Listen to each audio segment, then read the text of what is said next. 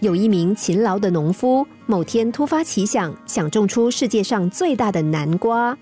在农夫的悉心照顾之下，南瓜成熟之后，果然大的出奇，好几个孩子手牵手都环抱不住这颗大南瓜。农夫告诉亲朋好友说：“我一向对国王的仁慈非常感念，所以我决定把这一颗南瓜送给他。”这件事很快就传到国王的耳中。国王听了非常高兴，于是就召见农夫，赏赐给他一匹骏马。农夫百般推辞，但国王说：“这是为了鼓励你的勤劳，你就收下吧。”国王花了好一番唇舌，农夫才勉强接受。而城里的一名大富翁一直想和皇亲国戚攀关系，听说农夫的际遇之后，非常眼红。他心想。不过是损失一颗南瓜，却能够换得国王的好感，又能得到一匹骏马。如果我送给国王一匹骏马，国王岂不是会赐给我一生享用不尽的金银珠宝？于是，富翁耗费重金，派遣下人到世界各地寻找血统最好的骏马，并将民居买回国。接着，他向王宫表示，希望将骏马献给国王。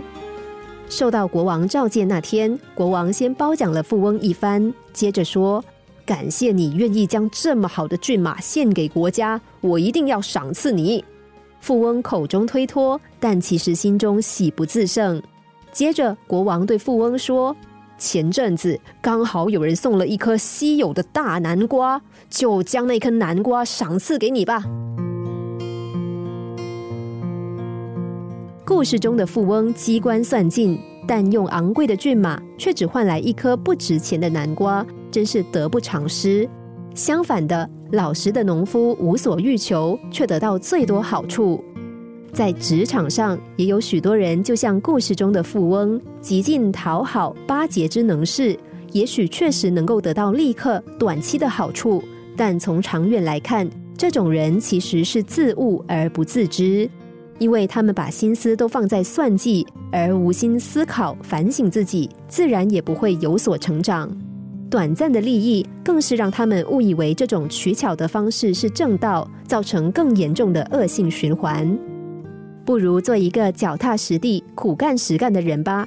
尽管短期之内未必能够受到重视，但其实种种努力都不会白费，而是在累积自己的能量。迟早有一天会开出成功的花朵。